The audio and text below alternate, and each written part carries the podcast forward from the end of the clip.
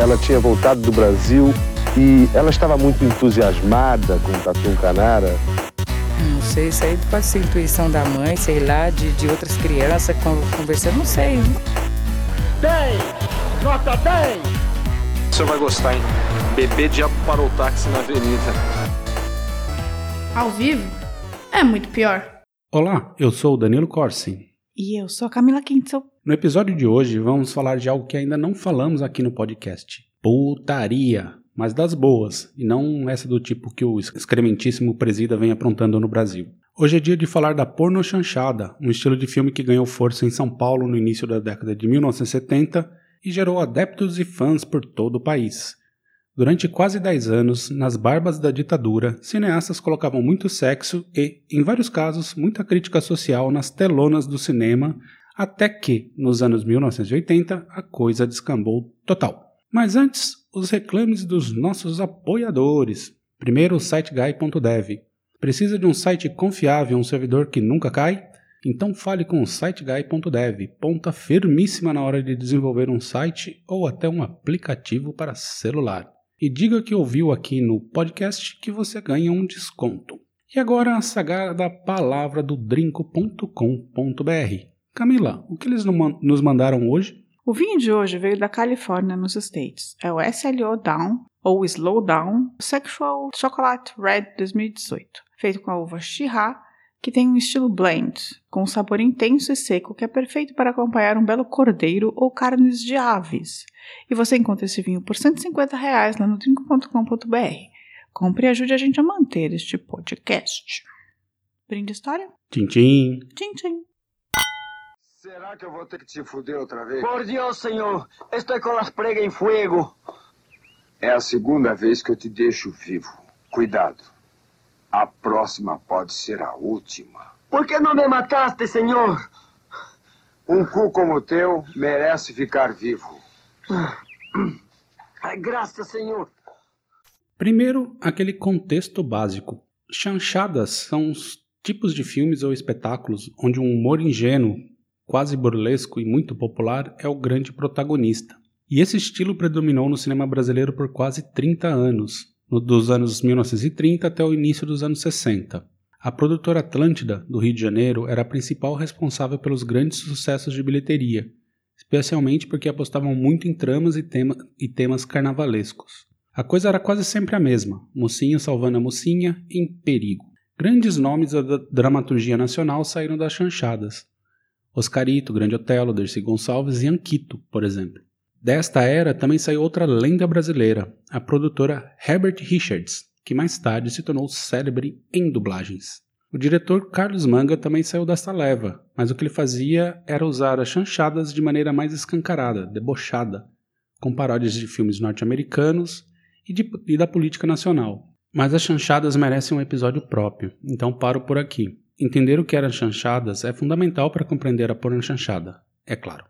Porém, não pense que o cinema brasileiro da época era só isso. Ali na década de 50 tinham coisas como Rio 40 Graus, de Nelson Pereira dos Santos, sendo feita. E a década de 60 trouxe também o cinema novo. Mas, voltando ao tema do episódio, nesses mesmos anos 60, na Itália, um gênero popular de cinema juntava comédia com breve pitadas de erotismo, e quando falo erotismo aqui, me refiro a um close nas coxas das mulheres, uma troca de olhar, aquela mordidinha no lábio clichê e tal. Aliás, você dá mordidinha nos lábios, Camila? Nunca percebi, não propositalmente, Danilo Corsi. Você que deveria dizer seu humor dos meus lábios na sedução, quando eu tento te seduzir, depois de 15 anos de casado. Bom, aí, ali em 1969, começaram a surgir alguns filmes emulando essa estética italiana. Os Paqueras, de Reginaldo Farias, Memórias de um Gigolô, de Alberto Pieralisi, e Adultério, a Brasileira, de Pedro Carlos Rovai, foram realizados no Rio de Janeiro e seguiam à risca esse estilo italiano. Mas por serem brasileiros, mostram um pouco mais, mas não muito mais. Afinal, estávamos ainda na ditadura e ela tinha acabado de recrudescer. Os Paqueras, por exemplo, além de Reginaldo Farias, tinha também Leila Diniz, que já temos um episódio, Darlene Glória e o onipresente José Leogoy. Além de discretíssimas cenas de sexo e nudez, é, tinha Roberto Carlos e Mutantes na trilha. Excepcional. A história é um rapaz bom vivant que cai de paixão por uma estudante, filha de seu parceiro de sedução pelas noites cariocas. Já o Memórias de um Gigolô é baseado no livro de Marcos Rey. Acho que até virou uma série da Globo anos mais tarde. Com Richelli, não é? Eu não lembro, mas acho que sim. E o filme traz um vindouro ícone, Jesse Valadão. Aliás, esse filme foi o de maior bilheteria no Brasil no ano de 1970. Memórias de um Gigolô. Aí, até mais ou menos 1972, se viveu a era do, da proto-porno-chanchada, por assim dizer, revelando roteiristas e autores como Lauro César Muniz. E aí a coisa começou a ganhar um novo contorno. Na cidade de São Paulo, mais precisamente no centro da cidade, uma área cercada de boates e casas de prostituição, que durante muito tempo havia sido um templo do cinema na cidade, já que empresas gringas como a Paramount, a Fox, a MGM tinham sedes no local nos anos 30 e criaram um nicho de empresas do ramo cinematográfico na área. Mas na década de 70 a realidade era outra, e agora os, eram os independentes que davam as cartas por ali, que ficou, o local ficou conhecido como Boca do Lixo. E hoje é mais conhecida como Cracolândia. Assim, onde era a boca do lixo antigamente, né? Exatamente. Mas não existia crack na década de 70, eu acho. Não, não tinha. E essa turma da Boca do Lixo compreendeu muito bem o que estava acontecendo e resolveram dar um passo além. Primeiro, resolveram expandir as temáticas. Ao invés de histórias, digamos, urbanas, ampliaram os estilos. Começaram a fazer western, terror, suspense, além daquilo que herdaram da proto-porno chanchada. Só que agora o humor era abertamente escrachado. A nudez, especialmente a feminina, era explorada à exaustão e as cenas de sexo ficaram, digamos, mais realistas, porém não explícita. Tipo, séries da HBO hoje em dia são muito mais explícitas que esses filmes. Outra característica era que as produções eram extremamente baratas, não havia muita preocupação com fotografia, era quase o esquema de uma câmera na mão e vai que vai, e uma coisa que depois assombrou o cinema brasileiro por muitos anos: a péssima captação de áudio, o que obrigava muitas obras a serem dubladas depois. É verdade. A, a captação de áudio no Brasil era um horror, assim. Era péssima, né?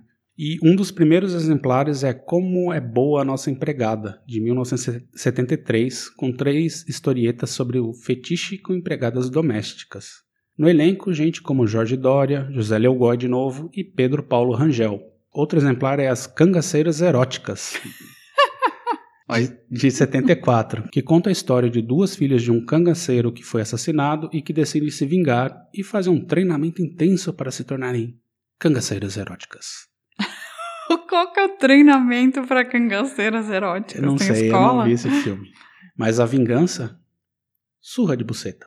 Jesus amado. Esse E- episódio, gente, não ouçam com seus filhos. Pois é. E esse filme revelou uma das musas dessa era, Matilde Mastrange. Mais tarde, uma sequência foi feita, A Ilha das Cangaceiras Virgens. Mas peraí, mas elas eram virgens?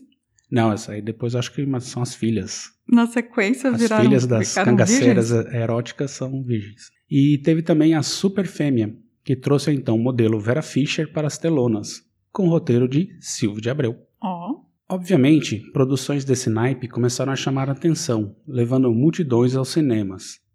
Grupos conservadores e católicos berravam contra a exibição dos filmes.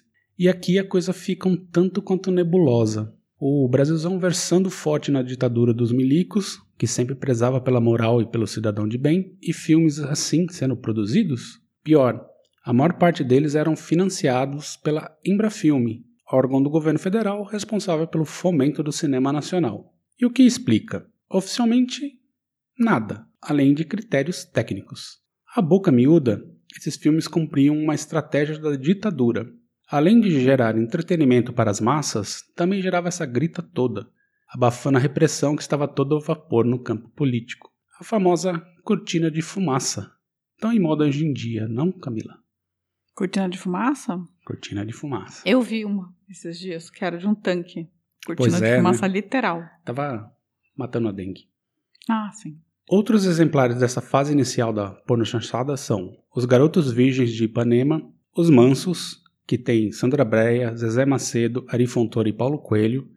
Tem também A Virgem e o Machão, dirigido por ninguém menos que José Mujica Marins, o Zé do Caixão. Olha a sinopse. Numa pequena cidade do interior, um médico recém-chegado aceita o desafio de tentar derreter a prostituta mais fria da cidade, Maria Sorvete, mais interessado em chupar um picolé do que fazer sexo. Enquanto isso, as mulheres traídas da cidade decidem dar o troco, apostando qual delas conseguirá conquistar primeiro o médico. Jesus, Maria Sorvete, Maria a Sorvete. prostituta frígida. Isso. Gostei.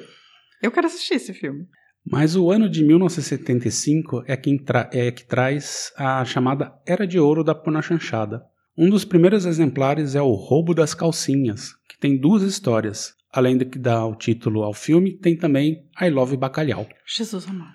Acho que dá pra entender onde vai, né? Só que não. Olha a sinopse. Primeiro do Roubo das Calcinhas. Quatro amigos estão sem dinheiro no Natal. Genaro tem a ideia de assaltar um bordel na Barra da Tijuca, pois acha que as vítimas não chamarão a polícia. Para conhecer o lugar, um dos amigos, Alfredo, se traveste de mulher e vai com Genaro para lá. Depois armam um plano e voltam para executar o roubo.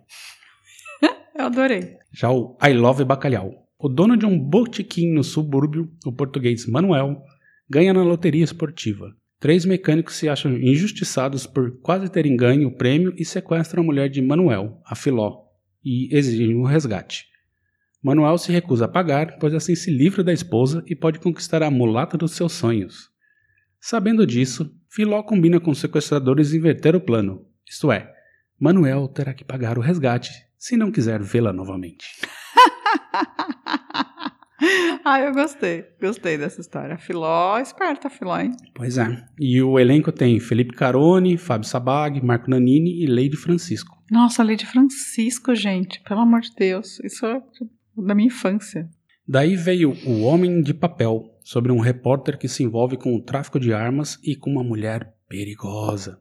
Elenco: Milton Moraes, Vera Jimenez e Jesse Valadão. Outro é Gente Fina é Outra Coisa, que conta a história de Tadeu, que sai do Nordeste para o Rio de Janeiro a fim de tentar a sorte. Sua aparência e educação garante sempre um bom trabalho. Nas horas vagas, torna-se o, o predileto das madames e acaba se metendo em confusões sexuais. No elenco, Marieta Severo e Nuno Leal Maia. Nossa, não dá pra levar a sério algo que tem o Nuno Leão Maia, né? E aí teve o blockbuster máximo, A Dama do Lotação, com Sônia Braga, Jorge Dória, Yara Amaral, Paulo César Pereio e, novamente, Nuno Leal Maia, dirigido por Neville de Almeida em 1978 e que é baseado num conto de Nelson Rodrigues. Eu amo esse filme. Esse filme é muito bom. Até hoje, esse, esse filme é a sexta maior bilheteria da história do cinema no Brasil, contando também os filmes gringos. Ah, e teve também Dona Flor e seus dois maridos, de Bruno Barreto, também com Sônia Braga, além de José Wilker e Mauro Mendonça. Genial, esses dois. Esses dois eu assisti. É, era de ouro da porno chanchada. Só esses dois que eu acho que eu assisti. Não, eu assisti mais um. De Gatinhas e Gatões, acho que chama. Não, Calma lá. ok. Outros exemplares dessa era de ouro são Presídio de Mulheres Violentadas, Mulher Mulher, Contos Eróticos, O Convite do Prazer, Bem Dotado, O Homem de Tu e Histórias que Nossas Babás Não Contavam. Ah, o Silvio de Abreu, depois de Superfêmea e Gente que Transa, feitos na primeira metade dos anos 70, contribuiu com dois clássicos da Era de Ouro, A Árvore dos Sexos e Elas São do Baralho, os dois de 77 Elas são do baralho. do baralho. Só que aí, em 79, esse tipo de ci- de cinema já respondia por 30% das bilheterias dos cinemas. Isso começou a incomodar as majors americanas. Mas elas tinham uma estratégia. Se nos Estados Unidos o cinema pornô do cinema já estava em declínio, porque a época das VHS estava começando, o que deu um impulso gigantesco à indústria pornográfica americana, afinal era mais seguro ver uma putaria em casa do que correr o risco de ser visto em um cinema. Com isso, essas distribuidoras começaram a trazer para o Brasil os filmes hardcore, que atingiu a porno chanchada no meio. E também ajudou o fato do Brasil estar em plena recessão. Era o fim da era de ouro. Porém, se os dois golpes não foram o suficiente para matar de vez a porno chanchada, serviu para criar uma cisão profunda. De um lado, um grupo mais purista, que queria manter o estilo. De outro, capitaneados por Davi Cardoso e Ivan Cardoso, que apesar do nome não eram parentes, e o Davi era conhecido como o reino da, da porno chanchada, eles resolveram inco- incorporar o hardcore explícito em seus filmes, Ah, entendi. Parte pro, pro pornô mesmo. pornô mesmo. O primeiro grupo meio que se rendeu, ainda que nem tanto, mas também começou a colocar cenas de sexo explícito em seus filmes. Mas há grandes filmes ali. Dá para citar Convite ao Prazer, de Walter Hugo Cury, Os Sete Gatinhos, de Neville de Almeida, Mulher Objeto, do Silvio de Abreu, Bonitinha Mais Ordinária, de Brás Chediak, O Império do Desejo, de Carlos Reichenbach, O Proibidão Amor, Estranho Amor, de Walter Hugo Cury, o famoso filme da Xuxa, e Eu Te Amo, do Arnaldo Jabor, com Sônia Braga, Paulo César Pereio, Vera Fischer e Tarcísio Meira. Isso só para citar alguns. Tem mais, mas não são tão icônicos. Mas de certo modo, esse estilo durou pouco, morreu em 84. Já o estilo Davi Cardoso foi muito mais efetivo, até porque fazer hardcore não precisava muito, nem história direito. Mesmo assim, tem alguns clássicos que valem a pena assistir. O Segredo da Múmia é um deles. A sinopse: um cientista louco descobre uma poção capaz de dar vida eterna aos seres humanos. Ele usa seu experimento numa múmia egípcia, que ao ressuscitar começa a matar seus desafetos. O filme é do Ivan Cardoso e tem Regina Casé, Anselmo Vasconcelos e Evandro Mesquita, em muita putaria explícita. Jesus, uma múmia, o Evandro Mesquita e a Regina Casé no mesmo filme, eu acho que eu preciso assistir isso. Tem também Calçadas Eróticas, do Davi Cardoso, com três historietas, uma de um homem sendo seduzido por uma mulher misteriosa, outra sobre a orgia de casais, e, um terceiro, e a terceira onde um grupo de mulheres punks sequestram e estupram um homem. Ele também fez As Seis Mulheres de Adão, onde um homem canalha é envolvido no jantar onde seis mulheres tentam castrá-lo como vingança. Uia. Tem também Os Bons Tempos Voltaram, Vamos Gozar Outra Vez, de Ivan Cardoso. E olha, vai ser raro ver um filme com John, John Herbert, Carla Camurati, Paulo César Grande, Pedro Cardoso, Andréa Beltrão, Marcos Frota ou Alexandre Frota num filme de putaria explícita, ainda mais baseado numa história de Miguel Paiva. Jesus, realmente. Peraí, o Marcos Frota ou o Alexandre Frota? Os dois. Os dois. Nossa. Tem a cena erótica pornô explícita do Alexandre Frota com a Carla Camorati. Uia. Isso é chocante pra mim. E claro, o Senta no Meu que eu entro na tua. Filme com duas histórias. Senta no meu que eu entro na tua. Isso. Uhum. Na primeira história, uma buceta falante cheia de opiniões e desejos deixa sua dona em apuros. E na outra, um homem impotente vê nascer um pênis na sua cabeça e recupera vi sua virilidade. E aí, Camila, o que você acha? Pinto na cabeça. Buceta Acho- falante. Acho que. Acho que. Não sei o que comentar. Como eu diria agora, Pires? Não, não me sinto capaz de opinar sobre isso. Mas nada se compara aos dois ícones dessa vertente. O primeiro é O Rebuceteio, filme de Cláudio Cunha, que é uma mistura de O Cal- Calcutá e Chorus Line, com trilha de Zé Rodrigues. Ó, rebuceteio. O Rebuceteio. Adorei o nome. É muita putaria burlesca. E o outro é o pistoleiro chamado Papaco, de Mário Vaz Filho, um western sobre um pistoleiro viciado em comer cu. Não importa se de homem ou de mulher. E é papaco pra não ser papacu. É isso. Desculpa, esse. Eu- Você já você assistiu algum desses? Eu assisti o Rebuceteio, o, o Pistoleiro chamado Papaco, o Seis Mulheres de Adão, e já tinha visto os Bons Tempos voltar já há muito tempo atrás. Muitos desses eu vi muito tempo atrás. O Eu Te Amo, o- Ah, sim, o Eu Te Amo também assisti muito tempo atrás. Mas ele é um filme mais cult, né? Outra história, assim. esses filmes você encontra por aí, em geral no, no X-Vídeos. X-Vídeos. Ok. Desse filme saiu um meme muito usado, o Ei, seu bunda mole. Esse filme é tão, mas é tão bizarro que ele é brilhante. Um pistoleiro chamado Papaco, gente, por favor. Assistam. Aliás, a porno chanchada é um celeiro de frases espetaculares. Tipo o Lima Duarte falando: Eu quero saber quem foi que desenhou caralhinhos voadores na, na parede do banheiro. No Sete Gatinhos. Sete Gatinhos também é uma, uma obra do Nelson Rodrigues, eu acho. Sim, acho que sim. Eu não É, lembro. Eu assisti esse filme. Também, muito tempo atrás também. Também, muito tempo atrás. E tem tantas frases tão boas que eu vacilei em não anotar. Mas assistam que vocês vão entender. Ah, lembrei de mais uma. O Zé Wilker, em Bonitinha Mais Ordinária. Eu sou um contínuo. Mas o senhor, o senhor é um filho da puta. Seu filho da puta. Ouçam aí. Vou falar sim. Mas senta! Escuta aqui, doutor Werneck. E você também, Peixoto. Você! Não é doutor não, tá? Você! Olha, eu não vou mais casar com sua filha, não. Não vou mais, não. E tem mais. Eu largo o emprego. Enfio os 11 anos de estabilidade no rabo. É, no rabo. E tem mais. Eu sou um ex-contínuo. E você é um filho da puta! Seu filho da puta! Por fim, o último exemplar da porno chanchada foi feito em 1988, a famosa Língua de Ouro, de Tony Vieira, onde duas mulheres atraem um jovem para sua casa e, após fazer sexo com ele, o matam e arrancam seu pinto para guardar em sua coleção de rolas. Perpétua. Pois é. E esse filme marca o ponto final da porno chanchada, ainda que essa vertente, vertente possa ser considerada proto-brasileirinha, né? Com a diferença que, ruim ou não, ainda havia algum tipo de preocupação com o enredo, né? E aí, Camila? Assistiu muita porno chanchada? Havia muita sala especial da Record? Não via muita sala especial. Eu vi alguma sala especial da Record, que era, nossa, era tipo Proibidão. né? Proibidão, é. Quando você era adolescente, isso era proibidão. Mas eu assisti alguns filmes. Eu assisti Sete Gatinhos, Eu Te Amo. Assisti algumas coisas depois de adulta também. Assim, mas esses, tipo, esses mais loucões, não. Eu assisti, acho que os que eram baseados nas histórias do Nelson Rodrigues, porque eu tinha certo fascínio. Acho que um ou dois do Arnaldo Jabor. Nunca assisti o da Xuxa. Da Xuxa eu vi, mas há muito tempo. É, mas eu lembro que tinha uma polêmica em torno e tal, mas eu nunca assisti. Não vou assistir muitos pornos chanchados. Aliás, eu preciso assistir. Vou assistir um, um pistoleiro chamado Papaco.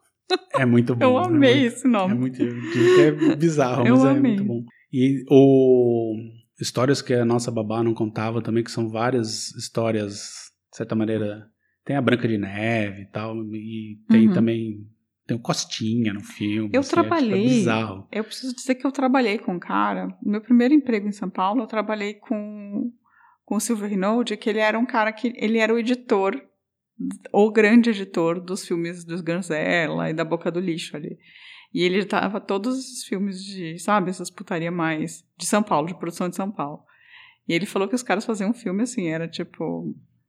Ai, pega duas, duas prostitutas que estavam num prédio, duas prostitutas ali, e chama pro canto e resolve as coisas, sabe? Tipo, fazer um roteiro meio na hora, era tudo muito. É, o- um proto-pornô, né? É. Assim, de- E ele era, é, ele era editor. Eu não trabalhei com ele, ele editava publicidade quando eu trabalhei com ele, né? Já, tipo, já era década de, no final da década de 90 e tal. E ele, e ele editava publicidade. Mas.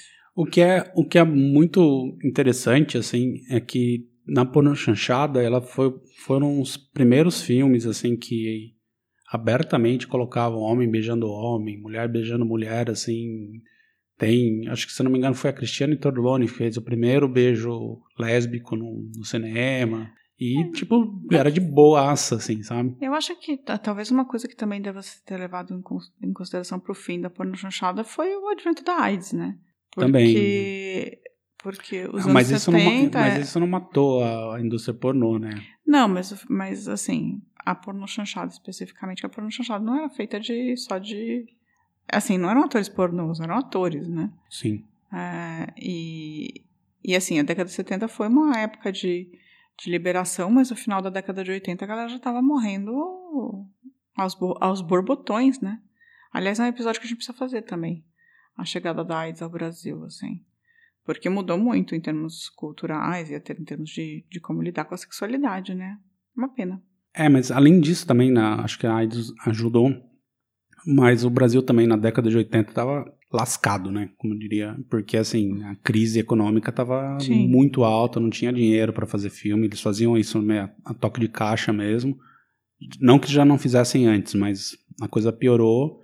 E acho que simplesmente eles não conseguiam viabilizar. E eles não tinham mais bilheteria também, né? Não tinha mais cinema passando tanto, porque é, a opção era clara pelos filmes gringos de putaria, né? Porque não foi não foi só porque os, o cinema pornográfico americano era melhor, mas assim as, as distribuidoras começaram a trazer esses filmes justamente para matar esse esse nicho. O Brasil chegou a você ter cinema com 30% da, da renda sendo de filme nacional, era um espetáculo assim. né? É, maravilhoso. Podia ter evoluído mais essa, essa indústria, né? Enfim, esse foi o episódio de hoje e agora vamos dar uma pausa e já voltamos com os recadinhos. Puta que eu pariu. Eu quero saber quem foi que desenhou caralhinhos voadores na parede do banheiro. Hum? Quem foi? Camila, se alguém quiser estrelar uma porno chanchada, como faz? Volta no tempo. Volta no tempo? É, pega uma máquina do tempo, vai até o final da década de 70 e começa a fazer uma porno chanchada. Olha só. Ou cria o anel porno chanchada. Anel e porno chanchada parece já uma porno chanchada. Neo porno chanchada. Ah, Sem neo. o, sem o A. Ah, não é tá. anel, é tipo É que você neo. falou anel. Não, é, porque eu usei o artigo. Tipo, neo, tipo, do Matrix, sabe? Entendi. Neo porno chanchada. Tipo, se- neoliberal. Essa pessoa quiser criar o anel porno chanchada e quiser contar pra gente, como faz? Aí tem que escrever pra gente no contato arroba muitopior.com.br ou mandar um comentário lá no site muitopior.com.br ou fazer um comentário no YouTube, que muita gente faz, ou mandar mensagens no Instagram ou no Facebook e talvez no Twitter. Talvez. Talvez. Agora os recadinhos. Primeiro, a Tanira Galbi agradeceu pela história da Maria da Penha. A Vanessa Clerici falou sobre. No episódio do crime da Rua Cuba, falou que a viatura em 24 de dezembro era de 88 era a rota na rua, especialmente na região, que é onde morava o senhor Dr. Paulo Maluf. Ah, a rota. Vai botar a rota na rua. Isso. Entendi. Aí, também no- sobre o episódio da Maria da Penha, temos o Fernando José, que falou que o cara foi muito covarde e se surpreende que alguns caras que comprova- comprovadamente cometeram crimes ainda consigam despertar interesse em outras mulheres. É bem estranho isso mesmo. Mas assim, é uma coisa que eu tava até só aumentando agora, fazendo um comentário sobre o comentário, porque eu falei com a Dani, que foi quem me indicou e mandou o livro e tudo. O crime da Maria da Penha, ele é um pouco peculiar mesmo. A gente chegou a falar isso no episódio, mas assim, reforçando, ele mais tem cara de um true crime, assim, de um crime Discovery. ID, né? É, do que crime de violência doméstica, assim. Ele tava querendo era ficar rico. É, né? o cara estava sendo motivado financeiramente ali, mais do que qualquer outra coisa. É claro que uma coisa não, não abafa a outra, e que bom que ela sobreviveu, e que bom que ela teve força para para conseguir criar uma lei, né, com o nome dela, assim, né, tipo, em- não conseguir criar a lei, mas assim, tipo, fazer pressão O suficiente para que a lei fosse é, criada. beneficiou muita gente, né? Mas, assim, o caso é, é estranho, assim, não é um caso normal de violência doméstica, eu não acho que seja o comum, assim. E o Fernando também falou que ele pensou que a história foi criar, que a gente contou essa história porque era o tá completando 15 anos da lei, né? Nossa, eu sou péssima com essas coisas, mas foi, foi por isso mesmo, Fernando. Se você tá dizendo, foi por isso mesmo. Aí sobre o massacre de Realengo, Cabeça na Lua falou que acha que ao contrário, são homens fracos e recalcados que praticam violência. Nosso documentário estava bom até essa lacração do caralho. Provavelmente foi aquele momento que a gente estava falando sobre os incels. Eu não sei. Eu não sei o que essa pessoa tá dizendo. Eu acho que ele precisa colocar a cara na lua mesmo. Ou no sol. Aí o Eugênio Kishi deu uma resposta, nossa resposta para ele, né? Que ele tinha falado sobre o transporte brasileiro. Aí a gente falou sobre seria bom o Brasil ter um serviço de trens rápidos e eficientes. E aí ele ficou meio bravo, assim, aparentemente. Ele é contra o projeto de trem-bala. A gente nem falou de trem-bala, né? A gente só falou de trem Não, é rápido só trem rápido mesmo. do canalha do Aloysio Mercadante e tal, blá blá blá, falando da elite de do Rio de São Paulo, Campinas, que sempre é, vivem às custas dos nordestinos, que eu concordo, acho que sim, são, os estados do Sul exploram o Nordeste demais, precisamos rever isso aí. Sim. Mas E- ninguém disse que não era pra ter trem no Nordeste, isso que eu não entendi também. Eu também não entendi, assim, ele- acho que na verdade ele estava entendendo que, sei lá, que a gente tenha dado a entender do projeto do trem-bala, que é juntar Não, o não, Rio, que a gente São tava Paulo. falando é que devia ter uma malha ferroviária mais decente. No país inteiro, né? Inclusive com transporte de passageiro por todo o país, assim, como a gente mora na Europa, né, assim, tipo...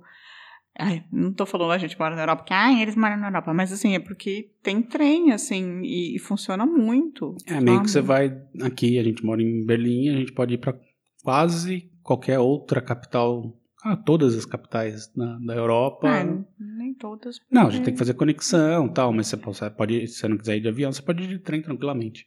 É, é mais longe, tem viagens que Demora são mais tal, mas- demoradas e tal, mas quase todas. É, não dá pra ir pra. Dá pra ir pra Moscou, dá. É, mas Dá não pra ir pra Madrid, dá. Não dá pra ir pra Valeta, que é a capital de Malta, porque Malta é uma ilha. É, mas aí.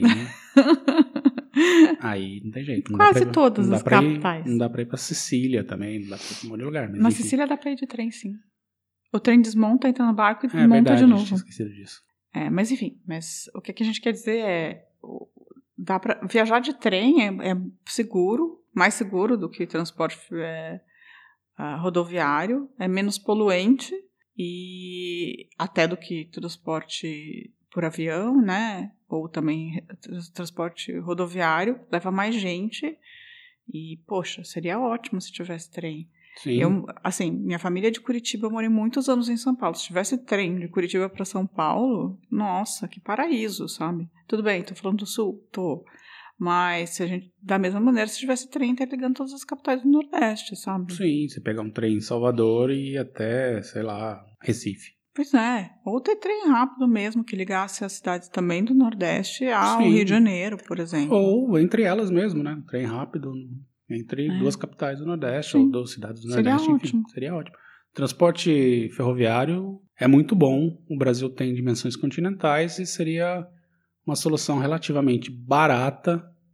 Você retira, poderia usar também para transporte de carga mais efetivo e tiraria muito caminhão das estradas. Sim. Enfim, Hidroviário também seria bom. também. Mas enfim. Esses foram os recadinhos que eu anotei. Você tem algum outro? Ah, eu tenho lembra? sempre o Giancarlo. O Giancarlo, Giancarlo. sempre está presente no nosso coração. A gente conversou por aí. A gente tem mandado e-mails. Se alguém quiser mandar e-mail contando sua vida, pode mandar, viu? Ou comentando os episódios. Aliás, assim, comentem os episódios e tal, porque é, é, é importante pra gente ter essa. É, a dimensão senti- entender o que tá é, bom, o que tá meio ruim. sentir a temperatura da água, sabe? O que, que vocês gostam mais, o que vocês gostam menos. É difícil, assim, só a gente ficar falando. Então, se vocês não falam de volta, fica difícil pra gente. Pois e é. lembrando que a gente tem duas semanas agora de folga. Isso, nas próximas duas semanas a gente vai colocar dois episódios que a gente já fez, que a gente gosta, um repost, e voltamos em duas semanas com as histórias novinhas em folhas das Não, velhas. velhinhas. Velhinhas em folha. Velhinhas em folha. Mas tem muita coisa, viu? A nossa pauta tá cheiaça. É, a gente Tipo, precisa justamente desse tempo para conseguir produzir, porque, enfim, nesse episódio aqui, assim, eu, tive, eu assisti três documentários, vários filmes, li muita coisa e, assim, mas não tem, assim, se você quiser saber, ah, quais são todos os filmes que foram feitos? Não se sabe. Não se sabe. É, eu também nunca ouvi nenhum podcast sobre porno chanchado. Acho que esse é o Não primeiro. tem, é, porque é muito espalhado, né? Então, assim, é, ninguém sabe direito quais são os filmes, né? Tirando esses que fizeram ma- mais sucesso. E depois, quando você entra ali nessa década de 80, que, igual você falou, os caras pegavam duas prostitutas na, na rua e levavam lá, criavam uma para um sítio, contava a história do Joãozinho que chegou, Uhum. e a empregada, e a não sei o que, a patroa, blá blá blá, enfim. E aí tinha um filme. Mas isso não, não, não tá registrado em nenhum lugar, né? Historiadores, por favor, dediquem-se a porno chanchada. Pois é. Tem alguns livros, mas esses livros, infelizmente, eu não consegui pegar por motivos de não encontrar para comprar. Acontece também. Bem, gente, acho que É isso. Semana que vem Tem estaremos mais. de volta. Um não, beijo. não estaremos de volta semana. Daqui a duas semanas estaremos de volta. daqui a duas semanas estaremos de volta. Um beijo. tchau, tchau. Tchau. A vida é muito pior. Esse episódio é um oferecimento de trinco.com.br e siteguy.dev.